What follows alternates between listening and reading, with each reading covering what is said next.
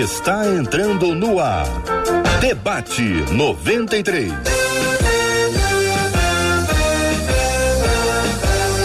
Realização 93 FM. Um oferecimento Pleno News. Notícias de verdade.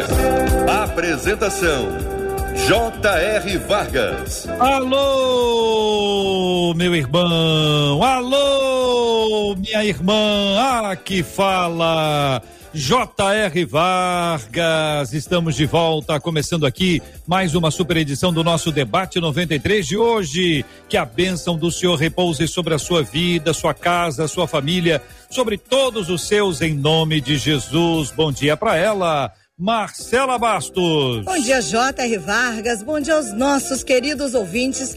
Creia que a mão do Senhor ela é mais do que suficiente para garantir paz em todas as áreas das nossas vidas e é nessa certeza que vamos para mais um debate 93.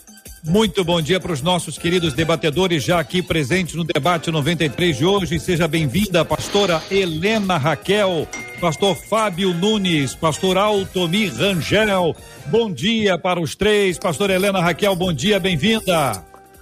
Bom dia, JR. Bom dia, Marcela Bastos. Queridos debatedores da audiência da 93, esse é o dia que o Senhor fez. Bênção puríssima, bom dia, zagueiro, pastor Fábio Nunes, meu zagueiro. bom dia, JR. Bom dia aos nossos ouvintes, bom dia aos amigos debatedores. Que Deus nos abençoe nesse encontro e, e que a zaga não falhe. Por favor, né? Bom dia, pastor Altomir Rangel, seja bem-vindo, querido. Bom dia, queridos. Bom dia. Mais uma vez, muito obrigado pelo convite. É um prazer estar com vocês aqui hoje. Família apresentada, já estamos juntos no debate 93 de hoje. Você pode curtir com imagens o programa de hoje pela nossa página do Facebook da 93 FM, pelo canal do YouTube da Rádio 93 FM e pelo site rádio93.com.br. Marcela, a turma pode interagir com a gente no chat, né? Chat do Face, chat do YouTube pelo WhatsApp. E pelo WhatsApp, WhatsApp 21 96803 8319 21 Rio 96803 8319. A gente quer te ouvir, ou melhor, ler você. Até vamos deixar isso aqui claro, porque às vezes tem gente que manda áudio durante o programa aqui, o debate 93, a gente não consegue ouvir o teu áudio. E como a gente quer te atender e contar a sua história, escreve pra gente que a gente está esperando. Muito bem, desde que me desviei, conta aqui nosso ouvinte, ó, desde que me desviei, nunca mais consegui me relacionar com Deus da mesma forma. Por mais que eu ore, chore, busque, me quebrante, é como se houvesse um vazio dentro de mim, é o que conta nosso ouvinte. Sei que até a vontade de adorar é o próprio Deus quem planta em nós. Então, será que ele está me rejeitando? Pergunta nosso ouvinte. Quando buscamos a Deus e não encontramos, é sinal de que a nossa vida não é uma oferta agradável? Como descobrir o que está impedindo o meu relacionamento com Deus? Eu quero ouvir a sua palavra sobre esse assunto, a sua experiência, o seu próprio testemunho sobre esse ponto. Já passou por essa experiência? Como é que foi essa volta, essa retomada para a presença de Deus com toda paixão, com todo amor, com toda intensidade? Como foi voltar ao primeiro amor, à presença do Senhor? Conte pra gente aqui no chat do Face, no chat do YouTube ou pelo nosso WhatsApp que já está disponível para você interagir também. Querida pastora Helena Raquel, vou começar ouvindo você, minha querida irmã. Como é que você, pastora, pensa esse tema? JR, a princípio, não é a vontade de Deus que nenhum de nós nos afastemos dele em nenhuma situação. Inclusive, enquanto seres humanos, né? em Cristo recebemos o ministério da reconciliação. Nós nos afastamos um dia, não, em Cristo fomos reconciliados com Deus. Quando é Pastora Você... querida, pastora Helena, nós estamos com um problema de conexão e não queremos perder nenhuma palavra sua. Vamos pedir à equipe que possa nos ajudar em relação a esse ponto. Pastor Fábio Nunes, quero eh, reiniciar com o senhor também eh, sobre essa perspectiva que a nossa ouvinte nos encaminha, pelo menos na abertura do seu texto, sobre esse desvio. Bom dia, bem-vindo. JR, mais uma vez, bom dia. Assunto profundo este e que é, revela muito das. É, da vivência do nosso povo, né? É, dentro do tema, eu, eu, destaquei algumas palavras e a primeira palavrinha foi exatamente essa: é, desvio. E aí, a gente pensando e refletindo o que o, a nossa ouvinte mandou, o que, que ela está entendendo como desvio? E aí eu penso que existem pelo menos duas possibilidades, existem outras, mas pelo menos duas.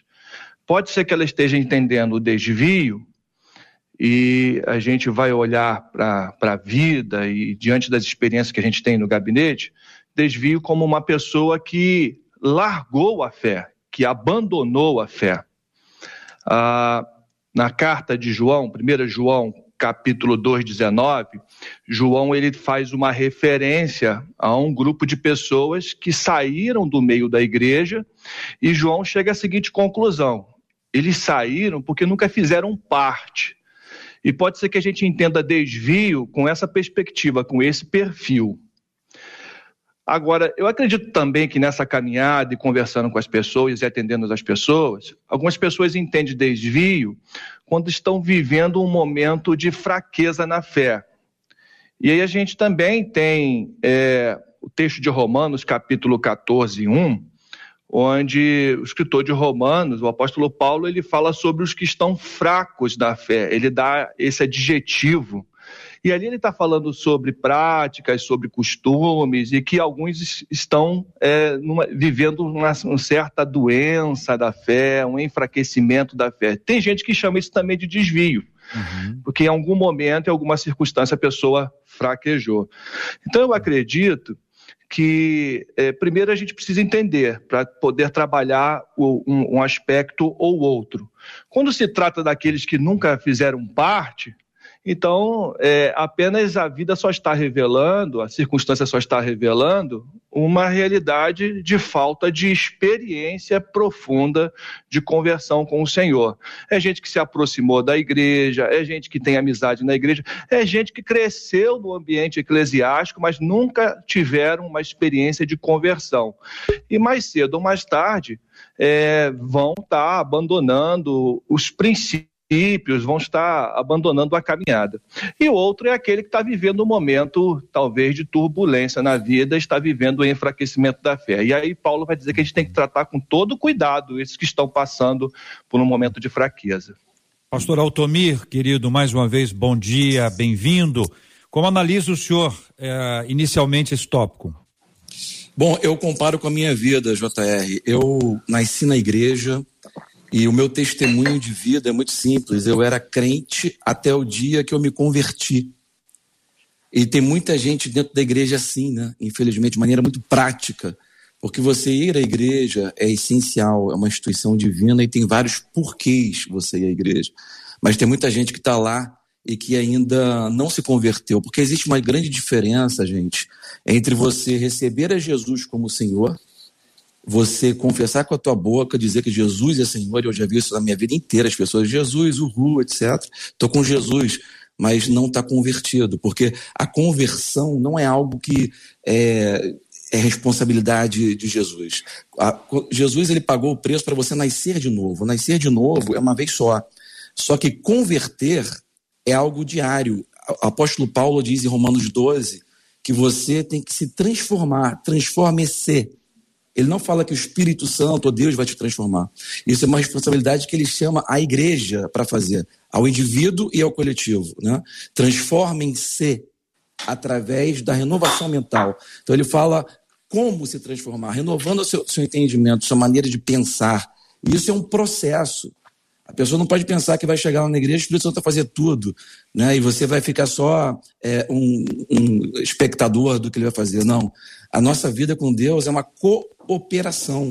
De Cristo somos cooperadores. Né? Então eu costumo dizer que quando a fé tira férias, o diabo faz hora extra. E é por isso que essa pessoa está desviada. Então ela já começa a frase dizendo isso. Ela tem essa consciência. Basta agora ela não ficar ofendida com o que Jesus quer fazer na vida dela e arrependida, na verdade, né? Que é a mudança de pensamento, a metanoia que vai trazer ela para mais perto. Pastora Helena Raquel, vamos retomando aqui a sua conexão, continuando a ouvi-la sobre essa parte introdutória. Então, JR, já deixo aqui meu pedido de desculpas, né? Um probleminha com a conexão aqui em casa. é, como eu comecei a dizer, não é vontade de Deus que ninguém se afaste, muito pelo contrário, como não é vontade de um pai que o filho se distancie. Mas algumas vezes isso, pela nossa falibilidade, pode vir a ocorrer. E com esse afastamento, alguns outros envolvimentos, algumas questões que podem, inclusive, marcar a pessoa emocionalmente, marcar a pessoa espiritualmente. E esse retorno, que é o ponto onde essa irmã, de fato, aí mergulha nesse dilema, que é como ela está agora, não mais desviada, não mais afastada, mas buscando esse recomeço, ele é um processo. O filho pródigo, ele não fez um voo do, do, do da fazenda onde ele cuidava dos porcos para a sala do pai. Ele precisou passar por um caminho. Esse caminho, ele é real, ele existe, ele, ele é trabalhoso. Por isso que o ideal, como eu comecei a dizer naquele primeiro momento, a conexão caiu, é que isso não ocorra. É que a vida na fé seja de evolução, de glória em glória, porque sempre que eu preciso recomeçar, restartar, eu terei uh, que empreender esforços para isso. E, de certo, esta não é a vontade perfeita de Deus para ninguém. Me sinto feliz a olhar para a trajetória de pastores, de homens, de mulheres, que, a despeito das fraquezas, cansaços, desafios, estão caminhando com Cristo há 50 anos, 60 anos, 30 anos, frente a uma geração que, infelizmente, é, vive de altos e baixos, não no sentido humano da coisa, mas no sentido de muitas desistências no processo, e isso acaba prejudicando a própria pessoa. A virtude da constância, pastor Helena, e começando ouvindo a senhora sobre esse assunto, a constância, qual é a nossa a, a necessidade que a gente possa buscar de forma intencional a constância? Você, você usou aí um substantivo chave para a vida na fé, constância. E isso vai muito além dos sentimentos, do que eu estou sentindo, do que eu estou pensando. Eu, eu persevero na expectativa da resposta que os discípulos deram a Jesus. Para onde iremos nós? Não é porque eu estou feliz todos os dias, não é porque eu estou confiante todos os dias, não é porque eu estou animado todos os dias, é simplesmente porque eu não tenho uma outra alternativa. Quando eu entendo isso, que Ele é a minha única alternativa e que está nele é o que eu quero, e o que eu preciso, e mesmo quando eu não quero, ele opera em mim o querer, eu persevero. A constância é um elemento protetor, JR. Uhum. Porque cada vez que eu, eu, eu, eu me, me desvio, entre aspas, né, desse caminho, eu me afasto, eu volto um pouco mais fragmentada, um pouco mais uhum. arrebentada, com experiências que eu poderia não ter vivido. Agora, como é que a gente desenvolve constância? Aí a gente passa por essa questão da experiência pessoal, né? Que o pastor Altamir acabou de pontuar ainda há pouco, né? Que durante muito tempo ele foi crente até que ele se converteu. Porque a constância não diz respeito ao que está acontecendo no púlpito, ao meu momento congregacional, embora isso seja importante, mas a minha vida diária com Deus o meu relacionamento de filho através da oração, da palavra, através desse, desse tempo que eu tenho com Deus entre eu e Ele, que não diz respeito à instituição. Cada dia mais, senhores, meninos, nós temos é, sido impactados com a ideia do tô sentindo, não tô sentindo, quer dizer, esse aspecto do sentir, que sempre foi bom e é importante, ele acaba tendo um protagonismo maior nesse tempo. Daí eu trago o seguinte texto bíblico: Eu sei em quem tenho crido estou bem certo que ele é poderoso para guardar o meu depósito, a coroa, enfim, até o último dia. E mudando a frase para eu sei o que eu tenho sentido. E aí trazendo e pedindo a, a vocês que nos ajudem a distinguir e apresentar a diferença que há entre ter uma vida fundamentada no que eu creio e no que eu sinto. JR, você me permite apenas uma colocação? Claro. Antes dos, dos meninos. É a razão do grande número de divórcios que, divórcios que nós temos hoje. que eu estou sentindo e não o que eu decidi. Amor não é só um sentimento. Amor também é uma decisão. Divorciados no casamento, divorciados com Cristo, porque vivemos um tempo de sentimentos. É, eu, eu, eu, quero completar a pastora Eliana o seguinte: é, realmente, essa questão muito bem colocada, JR, por vocês aí pela rádio, é, do sentimento, é uma coisa que, poxa, a gente vive num mundo hoje que chamam de justiça social, né? Tudo baseado em justiça dos sentimentos, que nós achamos que é correto. Tem a passagem que todo mundo conhece bem aqui, e eu espero que os ouvintes também conheçam, é uma parábola, né? Que Jesus ele sempre falava de verdade, de maneira escondida, para que você tenha vontade de conhecer mais. Porque Deus nunca pode te dar nada que você não peça antes, né? Então, por isso que ele falava em parábolas. Ele fala uh, sobre aquela parábola comparando o reino de Deus como um homem que tinha um campo, né? E contratou duas pessoas para trabalhar e deu combinou com ele um valor.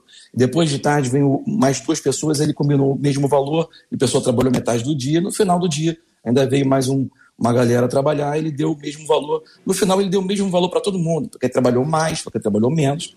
Só que aquele que trabalhou mais ficou sentindo que estava injustiçado, porque ele trabalhou o dia inteiro, mas recebeu o mesmo valor que aquele que chegou no final do dia. Né?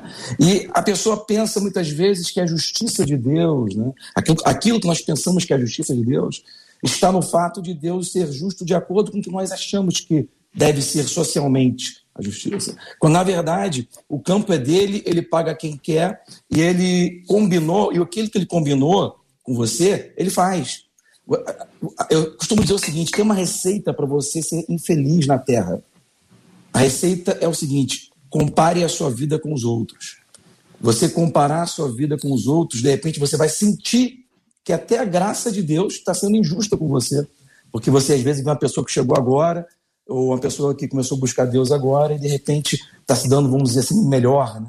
Então a gente fica muito. A gente tem essa, esse desafio de viver socialmente, só que Deus, quando Ele expõe alguma coisa para você ver, não é com o intuito de você ficar com inveja ou com ciúme da outra pessoa, mas é com o intuito ou com o objetivo de você, através da exposição, né, você se inspirar. Então, se você quer usar o seu sentimento de uma maneira correta, ao invés de você sentir inveja, use aquilo que Deus está deixando você ver para se inspirar em você mesmo, se tornar uma pessoa melhor, em você mesmo alcançar o que Deus tem para você e não ficar desejando o que o outro tem. Pastor Fábio. Eu acredito que essa sua pergunta, sua colocação, tem a ver com o que a nossa ouvinte expressa. Ela diz assim: como é que eu vou conseguir continuar me relacionando com Deus da mesma forma? Talvez a forma que ela tem utilizado no seu passado é os sentimentos.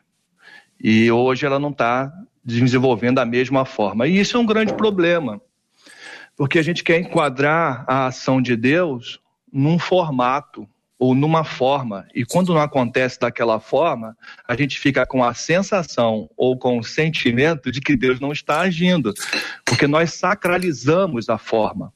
Eu acredito que a forma tem muito mais a ver com a nossa necessidade do que com a ação de Deus. Deus ele age é, na sua soberania e na sua multiforma, mediante a sua graça. Então, uh, Jeremias capítulo 17, versículo 9, diz que enganoso é o coração do homem. A gente pode se enganar na, nas formas que nós cristalizamos e a gente perde muito da nossa relação com Deus porque a gente está focado apenas num ponto, num jeito que nós entendemos ser o único. E não é bem assim. A Bíblia tem vários exemplos, várias formas que Deus agiu, e eu acredito que na questão do sentimento e do crer, a palavra de Deus vai ser sempre a bússola JR. Quando a gente busca a nossa fé e se embasa na palavra, em alguns momentos nós vamos ter até que abrir mão do que estamos sentindo, porque às vezes o que estamos sentindo não tem conexão com a palavra. E aí, o meu coração pode se enganar, mas a palavra de Deus não se engana. Então, se você quer ter uma fé saudável, sempre ouça a voz do Senhor mediante a palavra dele, porque você vai ter certeza. E nem sempre você deve ouvir a voz do seu coração, porque ele pode te enganar. Muito bem. Marcela Bastos e a participação dos nossos ouvintes. O Ebenezer Santos aqui no YouTube dizendo: parece que a fé é o primeiro passo para a busca, porque de fato ninguém busca nada sem acreditar que vai encontrar. É necessário que aquele que se aproxima de Deus creia que ele existe, diz o Ebenezer. Já os nossos ouvintes aqui pelo WhatsApp estão compartilhando as suas histórias. Uma delas disse: Eu fiquei afastada de Jesus por mais de 20 anos. Ela disse: Até que eu percebi que o que me impedia de viver plenamente o meu relacionamento com Deus era porque eu não perdoava o meu pai. Aí ela disse que após o perdão ao pai, ela conseguiu desenvolver um relacionamento mais próximo com Deus. Uma outra ouvinte diz que neste momento, por causa da pandemia, ela está nos vendo agora, mas ela está afastada e esfriou na fé. É, existem algumas barreiras, né, que são criadas e são, são postas. Uma pergunta que a gente sempre faz, ouvinte, em jornalismo, quando acontece alguma coisa, é a quem interessa esse fato? A quem interessa esse fato? A quem interessa que você esfrie? A quem interessa que você desvie? A quem interessa que você não ore, não leia mais a Bíblia, não adore ao Senhor? A quem interessa? Então pense nessa perspectiva, porque a gente sempre vai, vai, vai identificar aquele que causa e aquele que quer e a gente precisa estabelecer uma guerra absolutamente certeira contra essas ações. Agora, o ouvinte eh, que nos encaminhou fala de rejeição. Então, ah, vamos lá, porque a gente precisa ah, adaptar a questão humana à questão espiritual e a gente confunde muito essas coisas, né? Uma pessoa que nos faz mal, é possível que a gente rejeite a pessoa porque ela nos fez mal. Deus age assim, como é que é o processo que envolve aqui a questão da rejeição do ponto de vista espiritual? Pergunta para os três, tá? Fiquem à vontade. O Evangelho de João. Pode falar, pastora, por gentileza. Não, fique à vontade, pastor. Não, por favor, primeiras damas. Gratidão. Jesus ele já assegurou que aquele que vier a ele, de modo algum, ele lançará fora. Então, isso é uma segurança que nós temos. Nós precisamos acreditar naquilo que Jesus disse. E o que Jesus disse é superior aos nossos sentimentos. Entretanto, talvez esta moça ela esteja comparando o que ela viveu lá atrás com o que ela está vivendo agora. E daí nasce a falsa ideia da rejeição. JR, quando alguém me diz que não está conseguindo buscar a Deus como buscou um dia, orar como orou um dia, ser quem foi um dia, eu gosto de dizer a essas pessoas que eu também não sou quem eu fui um dia. Que, na verdade, nós estamos em frequentes mudanças. Esta é a verdade. E com essas mudanças, algumas coisas se vão e outras vêm.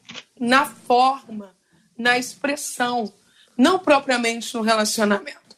Perceba, eu sempre tive atitudes em relação ao meu pai terreno, ao meu pai Carlos, e atitudes essas que se mantêm até hoje e outras que diziam, é, que davam conta da minha adolescência, que davam conta da minha infância e que hoje se expressam de uma outra maneira. A, a Bíblia diz, em Lamentações de Jeremias, no capítulo de número 5, que justamente há essa sensação de esfriamento, de afastamento, um pedido: renova os nossos dias como dantes. Então, Todos nós temos esse, esse ardor, esse desejo de querer essa renovação, de, de querer essa experiência cada vez mais próxima, cada vez mais efusiva. Mas mudamos e as coisas também mudam.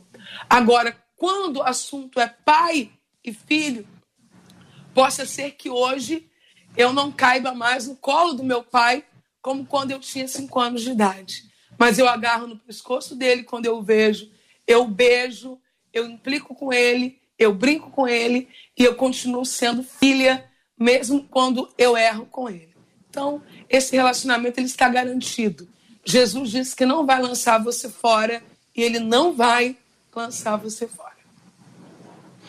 Eu, eu acrescento, porque foi exatamente o texto, viu, pastora, que eu escolhi, ah, João bom. 6, João 6,37. Então, só acrescento. Primeiro, a gente fica com essa declaração, que a gente já disse. Quando você está em dúvida nos seus sentimentos, a palavra de Deus gera certeza. Então, João 6,37 nos garante que Deus não rejeita. O Senhor Jesus diz que não lança fora.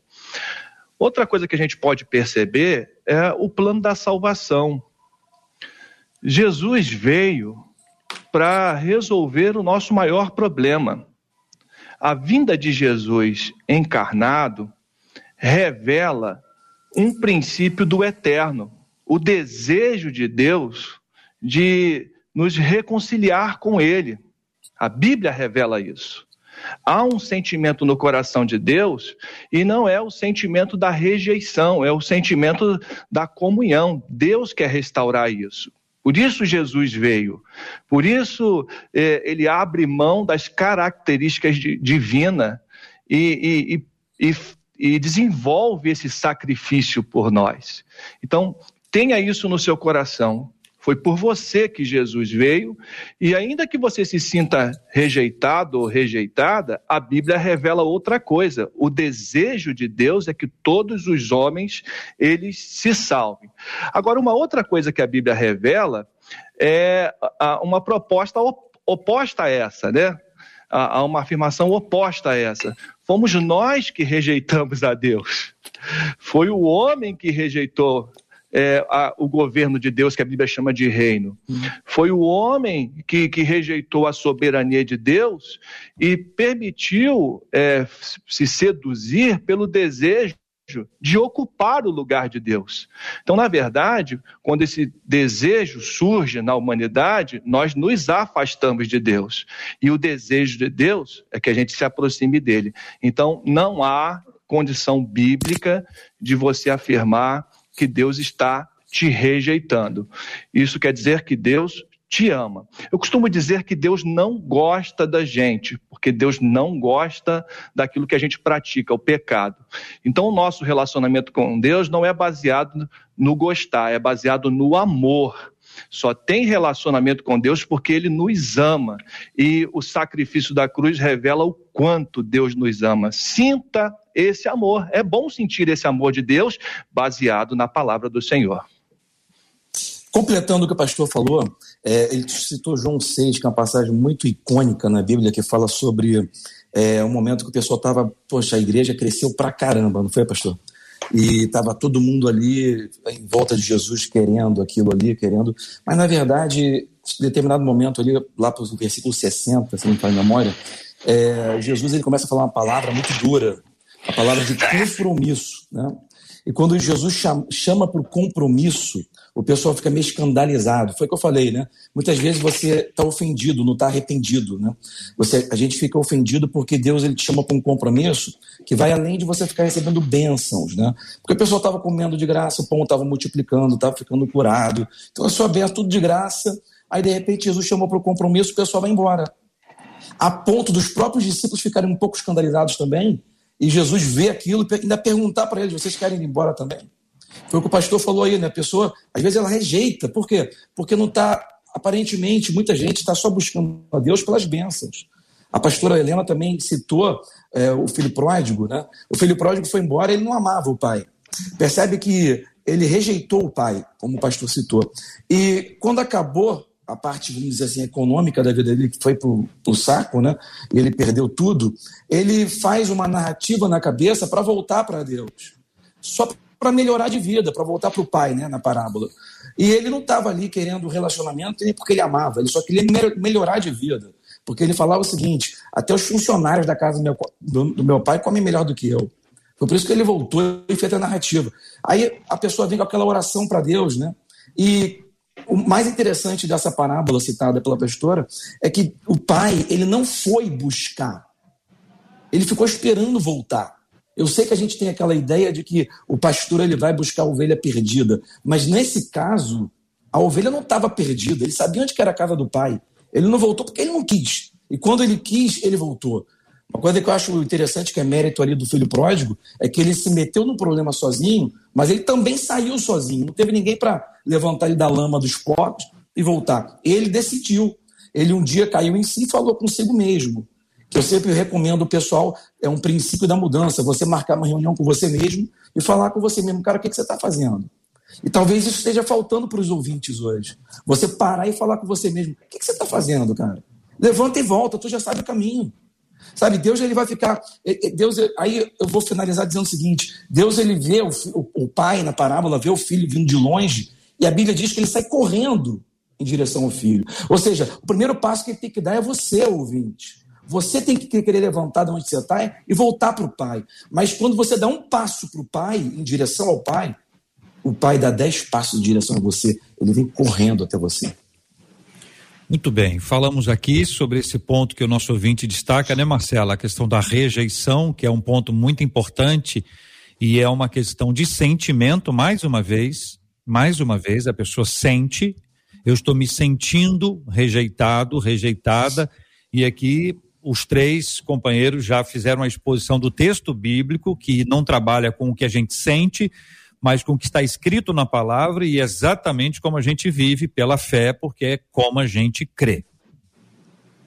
É porque o sentir é algo que tem sido repetido aqui pelos nossos ouvintes. Por exemplo, uma delas aqui no Facebook diz: Eu tenho 23 anos de convertida, ganhava almas através do louvor, mas de cinco anos para cá eu esfriei de tal maneira que não consigo sentir e não sinto. E ela repete a palavra sentir duas vezes. A presença de Deus, não consigo ler a Bíblia direito, eu oro, pergunto a Deus o que está acontecendo comigo, volta a palavra sentir. Porque não sinto mais a sua presença e do Espírito Santo. E aí ela pergunta: será que eu pequei contra Deus? Exatamente por não conseguir sentir. Uma outra ouvinte no YouTube diz: Gente, olha, eu, eu, eu esfriei, eu não saí da igreja, não. Eu estou dentro da igreja, mas esfriei, não consigo mais sentir a Deus. Volta a palavra sentir. E uma outra ouvinte pelo WhatsApp já diz assim: é muito ruim se afastar da presença de Deus, diz ela. Eu fui muito desobediente e até hoje, se eu não tomar cuidado, caio novamente. Mas tenho aprendido que preciso entrar em um novo tempo de Deus com a minha vida. Voltei aos pés do Senhor e sei que vencerei porque preciso avançar, diz ela pelo WhatsApp. Como responder, gente, a esses ouvintes que estão interagindo e que apresentam este retrato do não estou sentindo, não estou sentindo, e alguns até, como nós vimos aqui, oram, leem a Bíblia, vão à igreja, cantam, mas não sentem. E aí existe uma comparação, né? Não sentem a presença de Deus como alguém ou como já houve que, como que vocês respondem? Deixa eu tomar é, a dianteira aí dessa aí, porque eu me, eu, eu me identifiquei muito, tá? De novo, eu nasci no lar evangélico. Com 15 dias de vida, eu estava na Assembleia de Deus de São Cristóvão, com a banda na minha cabeça, 15 dias, não deu nem um mês. Meus, meus, meus, avós já eram pastores. Então, eu nasci nesse contexto e eu passei por isso, tá? É, você falou que a pessoa às vezes canta na igreja, ora, mas não sente. Eu nem cantar, cantava. Eu cheguei a um ponto na minha vida que eu ia para a igreja por aquela obrigação, porque você tem um temor de Deus. Acho que a grande maioria dos nossos ouvintes hoje, pela narrativa aí que a, a Marcela passou, são cristãos, né? E eu ia assim para a igreja. E eu ia, e depois eu saía para praia, fazer o que eu queria. Mas o fato é que eu tinha essa dizer assim, essa, essa, esse hábito. E era apenas um hábito. Eu não tinha relacionamento, né? Eu tinha uma religiosidade. E eu vivia nesse contexto durante muitos anos.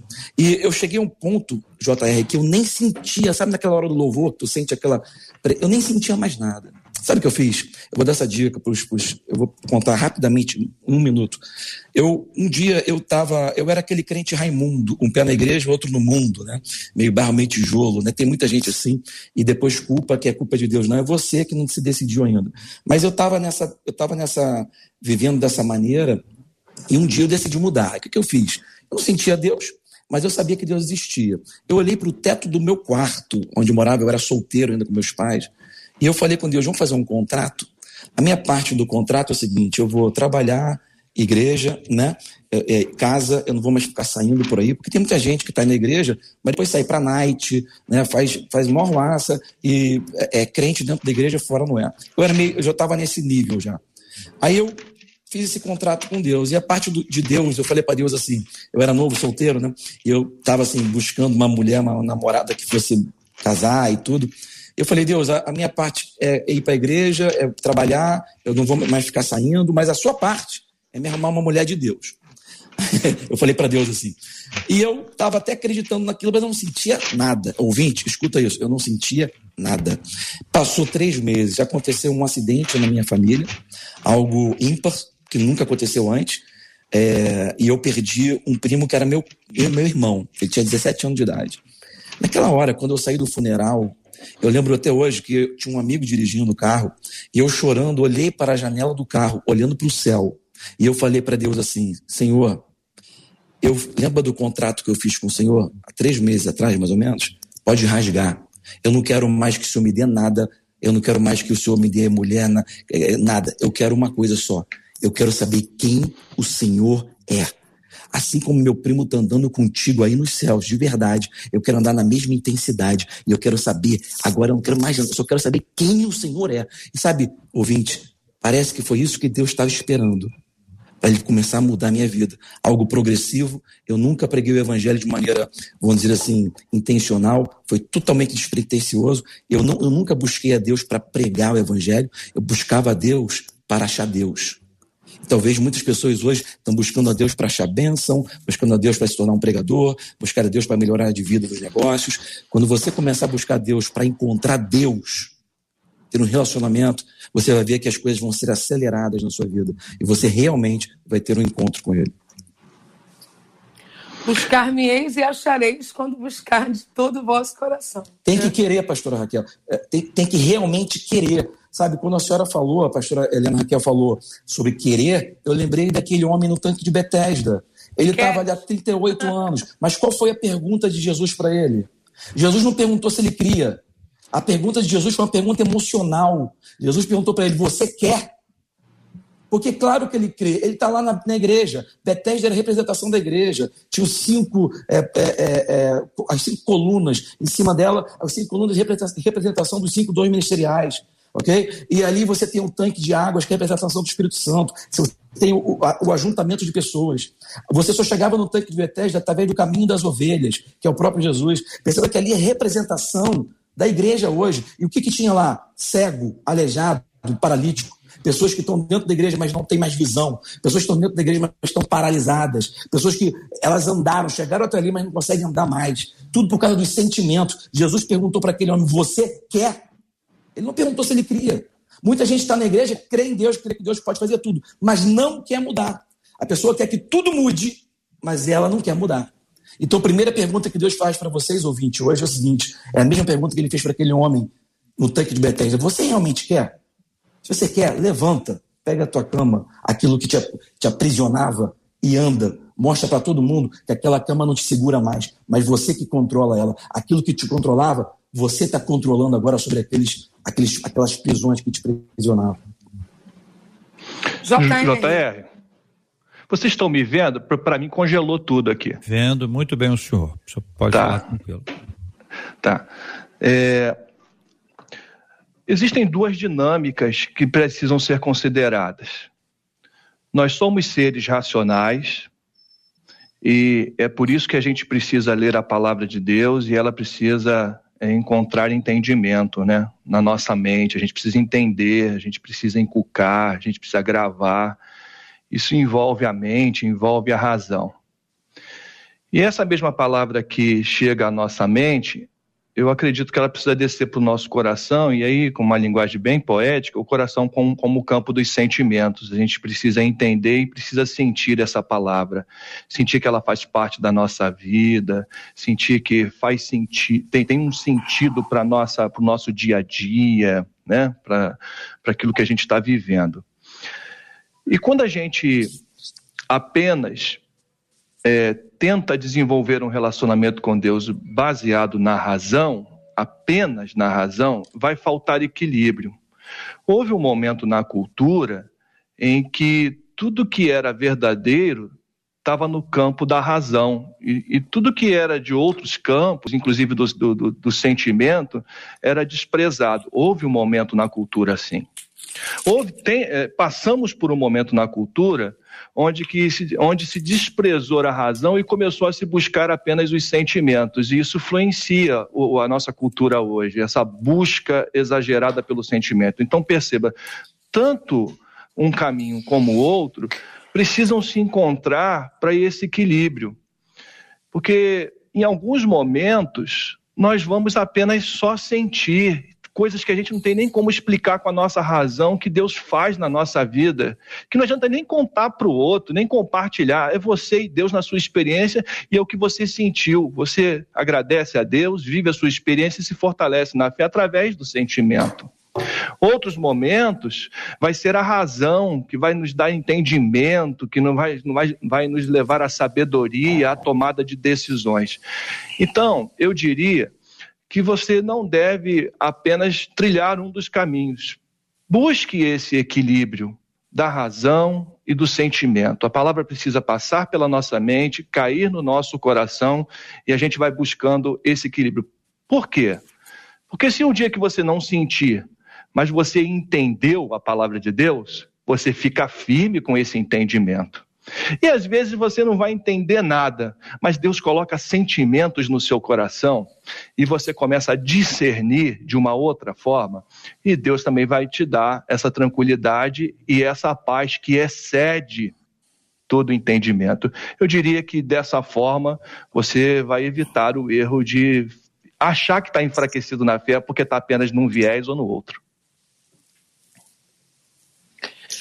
JR, Vai, pastor.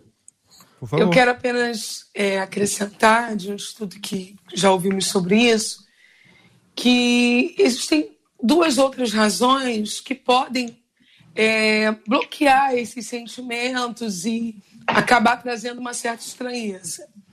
A Marcela leu alguns depoimentos, num deles a irmã ela pontua que não sabe se pecou contra Deus, então, obviamente, ela não está diante de uma culpa é, real. Né? Ela não sabe, ela desconhece, então essa culpa ela não é real. Mas os outros, nós não conhecemos todo o histórico.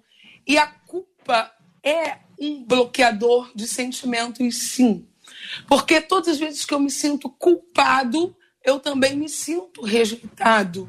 E há muito mais culpa entre nós do que possamos imaginar. Inclusive, a culpa real e a culpa fomentada pela falsa ideia de que Deus está esperando perfeição de mim.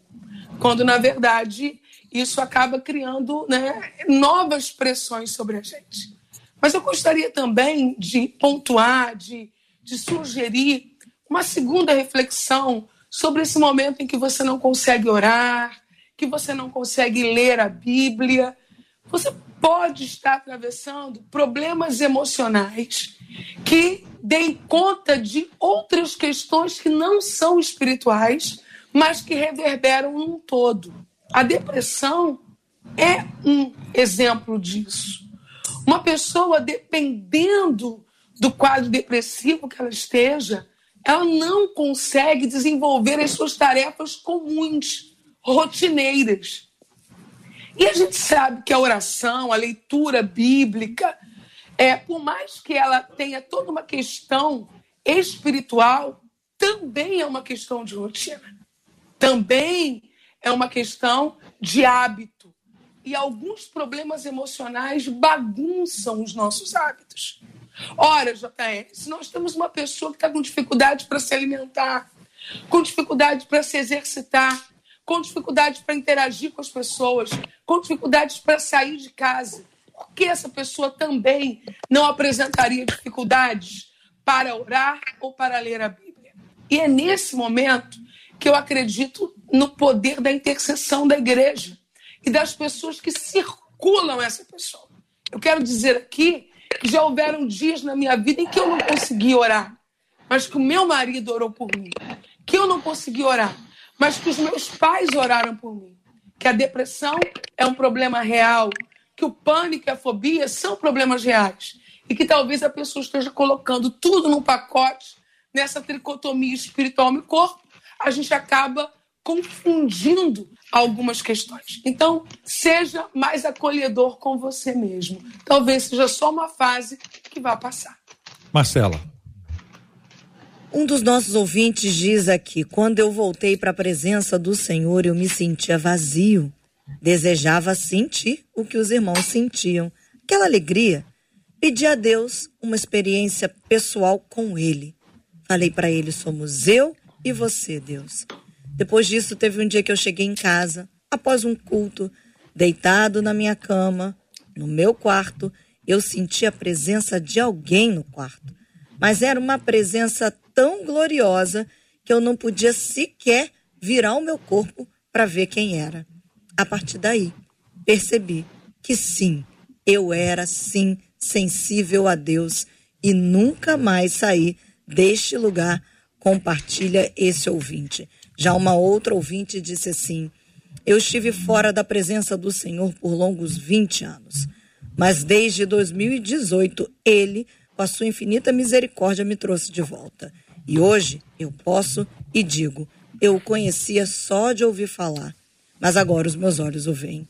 Nunca mais quero sair da presença do meu amado, do meu Salvador. E confesso a vocês, me arrependo de cada dia que estive longe. Eu expresso meu amor pelo Senhor de todas as formas que eu posso. E quero dizer só mais uma coisa. Foi através do debate que eu voltei para a casa do Pai. Eu ouvia todos os dias, Não. Até que um dia tomei uma decisão, me levantei, fui uma igreja próxima da minha casa e lá estou eu até hoje, diz ela, graças a Deus, completa essa ouvinte. Deus seja louvado. Estamos aqui com todos os nossos debatedores, com um time grande de irmãos e de irmãs que têm servido ao Senhor com intensidade, com carinho, com amor e se expressam apresentando as suas experiências, o conteúdo, seus estudos, e cada um desses, desses irmãos e irmãs tem colocado isso a serviço do reino. Louvado seja o nome do nosso Deus e Pai. Amém. Amém. Vencida essa etapa da rejeição, como vocês observaram de forma bastante clara e intensa, o ouvinte diz: quando buscamos a Deus e não encontramos, é sinal de que nossa vida não é uma oferta agradável. E termina dizendo: como descobrir o que está impedindo o meu relacionamento com Deus? Essa última, de forma especial, ela deve levar a, um, a uma, aquela ideia de vasculhar, né? De buscar. A gente sabe que Deus é que sonda, que Deus é que examina o coração, mas também somos desafiados a um autoexame. Como é que a gente conjuga isso de uma forma que a gente não crie fantasmas espirituais, né? Mas que a gente pode dizer, olha, isso aqui tem sido um obstáculo, isso aqui, essa aqui tem sido uma pedra, isso aqui tem me impedido de avançar e eu preciso deixar isso para trás para, em nome de Jesus, eu conseguir avançar. Como encontrar e, ao encontrar, qual deve ser o comportamento? Que isso vocês sabem, varia de temperamento, varia de circunstância. Então vamos lá, queridos, fique à vontade, os três. É de uma novo, é... Não, vai, pastor. Pode falar, pastor. Desculpa, gente, porque às vezes a gente tem aqui um delayzinho. Delayzinho, é. É, pode falar. O que eu gostei muito da Marcela, do, quando o depoimento do ouvinte, foi que, ao, a ouvinte, no caso, foi que ela disse o seguinte: eu estava escutando a rádio, o debate da Rádio 93, e até que um dia eu decidi. Ela, ela, ela, com certeza, ela botou ali uma ideia de que ela ficou ali exposta àquela verdade, vamos dizer, diariamente, na Rádio 93, é, e até que um dia ela decidiu Volta para o que a pastora Helena falou no começo: o amor é uma decisão, o amor ágape, do tipo de Deus, né? Então perceba que é, tudo vai voltar, JR, para nossa decisão. Ouvinte, tudo vai voltar para a sua decisão. JR falou algo, algo, muito poderoso. A gente cria fantasmas, porque nós somos criadores, somos imagem e semelhança de um criador. A gente está sempre criando. Muita, tem muita gente que está nos ouvindo agora que são especialistas em criar, por exemplo, desculpas ok? E essa, a gente cria, por quê? Não porque a gente não tenha razão. Muitas vezes, como a pastora Helena falou, muitas vezes você tem razão. Muitas vezes você está enfrentando uma situação na sua vida é, de rejeição, que está se sentindo rejeitado, ou está sendo perseguido, ou simplesmente a vida está acontecendo de uma maneira que você não esperava, né? E todo mundo está sujeito a isso. Agora, você não pode transformar a razão que você tem em uma desculpa para você não sair do lugar de onde você está. Tem um autor americano, Harry Cloud, que ele tem um livro que ele fala sobre responsabilidade, onde ele fala algo muito interessante. Ele fala: olha, tem coisas na vida que a gente não tem o talento para fazer, mas tem outras coisas que você, ao longo da vida, está aprendendo a ser fraco. O aprendizado da fraqueza Que o que, que é isso? Você pega aquilo que você tem razão, mas você transforma a sua razão em uma desculpa para não sair da onde você estava. Né? Então, muitas vezes a gente está nesse processo, a gente está nesse momento, porque é, Eclesiastes, Salomão falou que é, tem um tempo para tudo debaixo do sol. Ou seja, ele está falando sobre temporadas. A Bíblia em inglês fala é, para toda temporada tem um tempo. O verão traz o calor, o inverno traz o frio, a primavera traz as flores. Então perceba que a Bíblia diz que a nossa vida deve ser uma compilação de temporadas. A temporada é determinada pelo tempo. Mas nós sabemos que tem muitas pessoas que passa o tempo, todo mundo evolui e ela não evolui. Por quê? Porque ela não está vivendo a temporada de Deus para a vida dela. O que, é que ela está vivendo? Ela está vivendo, ela está presa em um ciclo nocivo, gerado por essas desculpas, gerado. E, e, deixa eu te falar, gente, eu sei que existem problemas químicos, né? Vamos dizer, patologias químicas que podem ser tratadas, graças a Deus, pela ciência, porque, como John Graham Lake falava, a ciência nada mais é do que o homem descobrindo como Deus faz as coisas. E a gente sabe que Daniel disse, aquele anjo falou para Daniel que no final dos tempos a, o conhecimento iria se ser acelerado, porque Deus vai estar tá deixando a pessoa conhecer mais. Então, graças a Deus pela ciência que pode tratar certas patologias químicas, mas tem outras emocionais que nós criamos, como o JR falou. E você está criando fantasmas que estão te aprisionando. E aquela ouvinte disse: até o dia que eu decidi. Basta, eu acho, uma decisão real da pessoa. Tem um princípio, tem um princípio bíblico que nos garante a presença de Deus. Nós estamos na presença de Deus e Deus está presente na nossa vida. O incômodo com as nossas dificuldades, com as nossas mazelas e com o pecado, é, eu entendo como um sinal dessa presença de Deus que vai nos despertando para aquilo que não é a vontade do Senhor. A nossa ouvinte, eu diria, está no caminho, não se conformar com o que está vivendo hoje é um sinal da presença de Deus. Sinal que a Bíblia já confirma. Deus está presente, meu ouvinte. Deus está presente na sua vida, porque nós recebemos uma dádiva, um dom, e dom é presente. Olha que coisa linda. Então, tenha essa certeza no seu coração. O incômodo com aquilo que você está fazendo de errado, você deve perceber que é o seu hábito é, deve perceber mediante a palavra de Deus e a oração. Não tem outra receita. Você precisa conhecer o que Deus pensa através da palavra dele, através dos valores dele.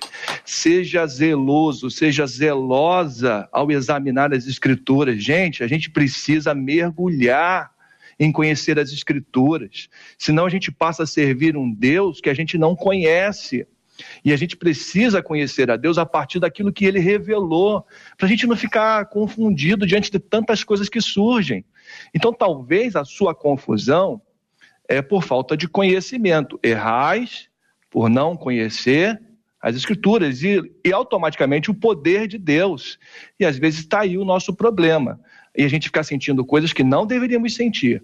E deveríamos sentir outras coisas que às vezes a gente não sente, como os pecados, como coisas que estão atrapalhando a nossa caminhada. Então, Bíblia e oração é a receita. Bíblia e oração. E caminhe nessa direção sempre fazendo esta autoanálise. Paulo sugere isso quando vai orientar a igreja de Corinto a ceia. Examine-se, pois, o homem a si mesmo. E é interessante que aquela comunidade, é, todas as vezes que eles se reuniam, eles faziam essa análise. Eles tinham a cruz como referencial, o sacrifício de Jesus e analisavam a vida dele. Sabe qual era a conclusão que eles chegavam? Ele morreu por mim. E agora já não vivo mais eu, mas Cristo vive em mim. Então, se ele morreu, hoje eu tenho vida e a minha vida precisa ser uma vida semelhante a dele. Eu gosto de simplificar a palavra santidade, e eu finalizo aqui a minha fala, dizendo que santidade é viver a vida que Deus é, viu em Jesus. Então, você quer entrar no caminho da santidade? Olhe para a vida de Jesus e procure imitá-lo. É isso que é santidade. E aí você vai percebendo as suas falhas e vai buscando as suas metas espirituais. E o incômodo faz parte de quem está na presença de Deus. Pastor Helena. É, estou maravilhada aqui com as palavras do, do pastor Fábio Nunes, porque é exatamente isso. Passar a vida pela palavra. Eu queria é, usar uma figura de linguagem, um, né, uma metáfora, para dizer que é como se você entrasse naquele túnelzinho da ressonância magnética. E a Bíblia é isso. E quando essa ouvinte ela expressa isso, como descobriu que está impedindo o meu relacionamento com Deus, eu, eu vejo nela um desejo ardente de fato dizer eu quero eu quero ver os nódulos, eu quero descobrir a, as dores, as hérnias. E como é que a gente descobre isso? Passando a vida pela Bíblia. Agora nós estamos num tempo de leitura escassa, conhecimento raso. As pessoas brincam com a ideia de desigrejar, quando na verdade boa parte dos crentes brasileiros leem a Bíblia só quando estão dentro de um culto. Ou seja, se não estiverem lá, nem a Bíblia lerão. Nós, não, nós temos já um desafio de ser crente em comunidade. Imagina o que seria ser crente fora da comunidade. Então, diante de tudo isso, a gente acaba acumulando culpas irreais sobre coisas que Deus nunca condenou e acabamos tolerando aquilo que Deus reprova. Então, para conhecer a vontade de Deus, é através do livro de Deus. Essa ideia de que ninguém pode conhecer a Deus é uma ideia equivocada. Mal, mal, ela serve como poesia. Porque, no sentido teológico, a gente conhece Deus pela sua palavra. Então, passe sua vida por essa ressonância magnética, esses 66 livros, e você vai saber o que Deus aprova e o que Deus reprova. Muito bem. Há alguma razão preciosa e sobrenatural para você estar acompanhando a gente hoje. E quero apresentar uma distinção. Você ligar a te televisão e está passando um jogo de vôlei, não é um chamado de Deus para que você seja um atleta olímpico. Mas você ligar um programa como esse, com esse tema, é sinal de que Deus está te alertando, te chamando, te convocando, te trazendo para perto, para que você viva uma vida plena na presença dele e não apenas uma questão superficial. Alguns estão andando à beira do abismo, não sabem, ou se sabem, se acham plenos e seguros e acham que não vão tropeçar. Mas não sabe a intensidade dos ventos contrários, que são fortes, mas que pela graça de Deus o Senhor nos permite hoje lembrar de tudo isso, retomar a caminhada, irmos para o centro da vontade de Deus, voltarmos para o aprisco, onde somos protegidos pelo bom pastor, para que a nossa vida na presença dele seja de fé em fé e de glória em glória. Glória a ele Glória a Ele.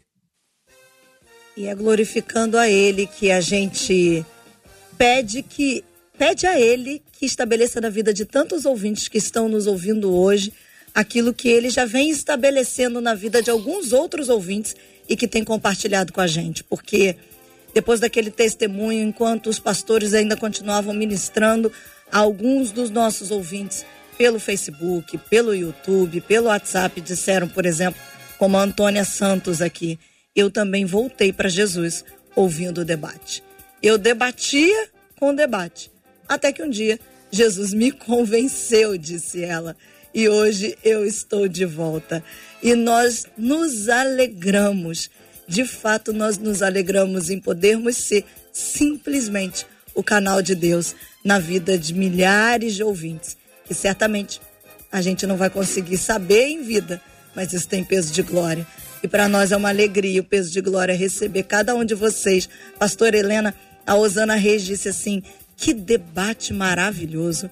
Que Deus continue usando cada um dos nossos debatedores. Aí ela disse assim: mas diz para a pastora Helena Raquel que eu sou fã dela. Quanta sabedoria! Louvado seja Deus pela vida dela. Muito obrigada, viu, pastor Helena? Um beijo, um beijo, minha querida, um beijo a todos os nossos ouvintes. Eu estou aqui pensando como tem sido maravilhoso participar por 17 anos do Debate 93. Estou quase chegando na maioridade e os cabelos nem estão brancos ainda. Então, tá, tô, tô, tô indo bem. JR, eu quero mandar um super beijo para a galera da nossa igreja Juventude. Eles estão em conferência e a coisa tá uma loucura por aqui. Eles estão sentindo, pulando, rodando, fazendo fila na porta da igreja às quatro para não perder os lugares. Beijo para essa juventude que ama o Senhor. Como é bom estar pertinho de vocês. Glória a Deus, Pastor Fábio. Uma da a Rosa Freitas aqui no Facebook dizendo: agradece aos debatedores, nós glorificamos a Deus pela vida deles. Muito obrigada, viu, Pastor Fábio? Nós glorificamos a Deus pela vida de vocês. Muito obrigada. Obrigado, Rosa, pelo carinho e por essa manifestação né, de sentimento. A gente fica muito feliz com isso. É, JR, a nossa igreja completou 84 anos. É, nós não fizemos festa, nós não tivemos estrutura emocional para fazer festa, mas não deixamos de agradecer. Não deixamos de agradecer por tudo que Deus tem feito. E eu sei que tem um grupo aí que está acompanhando através dos aplicativos. No final, você puder parabenizar a turma aí da primeira igreja Batina Agostinho Porto, eu tenho certeza que eles serão, ficaram felizes com isso, viu? Um abraço para eles. Deixa eu aproveitar agora, pastor Fábio, mandar um abraço para todo mundo. Muito obrigado pelo carinho e continuem a celebrar, a agradecer e a viver o evangelho pleno porque faz toda diferença na nossa vida e vocês têm impactado não apenas a igreja, a comunidade em si, mas o bairro, a cidade e o nosso estado e o país e o planeta, sabe-se lá, Deus, ah, como Ele quer usar a vida de vocês e também dos jovens ali da igreja da pastora Helena, que trazem essa intensidade toda. Eu daqui já imaginei Fiquei imaginando a cena, ela espirrando e eu pensando, meu Deus, ela precisa tomar água, ela precisa descansar, ela precisa de vitamina C, ela precisa de vitamina D, e os meninos estão pulando aquela intensidade, aquela alegria, que Deus renove e abençoe em nome de Jesus. Pastor Altomir, aqui uma das nossas, a Sheila disse assim, como nós fomos abençoados com essa palavra, que Deus continue abençoando cada um dos nossos debatedores e o Aricério chegou ainda há pouquinho aqui no YouTube dizendo: diz pro pastor Altomir que eu sou muito fã dele. muito obrigada, viu, Graças a Deus. É, imite a gente enquanto a gente está imitando a Cristo, né? E eu só deixar aqui um grande abraço, JR, obrigado, Marcela. Prazer estar com os pastores aqui, Fábio, pastor Helena. É, quero convidar vocês, essa semana a gente tem uma, uma semana da, não sei se, se o ouvinte conhece, da Adonep, a convenção anual da Adonep no Rio de Janeiro. Se você for do Rio de Janeiro, vem estar com a gente ali na praia da Barra da Tijuca, naquele Hotel Windsor, entrada franca, gente. Eu vou estar ministrando lá na abertura no dia, é, na quinta-feira, vai ser quinta, sexta e sábado com grandes nomes, grandes homens de Deus, mulheres de Deus, até do exterior que vai estar com a gente aí. E para quem quiser me seguir, me acompanhar, arroba Altomir. Meu nome é feio, mas eu tenho essa vantagem, entendeu? Porque agora eu sou o único Altomir do Instagram. então você bota lá A-L-T-O-M-I-R. Me acompanha que tem coisa nova, coisa boa vindo para sua vida. Então vamos estar junto aí também pela internet. Muito obrigado a todos. Fiquem na paz. Shalom. Que Deus abençoe, meu irmão. A Adonep tem sido, ao longo de muitos e muitos anos, uma referência para a evangelização de, especialmente pensando em empresários, empreendedores. Ao longo dos anos tem, tem sido assim. Você é, é, é, um, é um herdeiro dessa missão. Que Deus continue renovando a sua vida, pastor. Amém. Todos estão convidados, né? Se, se puderem vir, vai estar na sala comigo lá, nos bastidores, e vai ser um grande prazer. Pastor Fábio, pastor Helena, JR, Marcela, tá bom? Beijo em todos.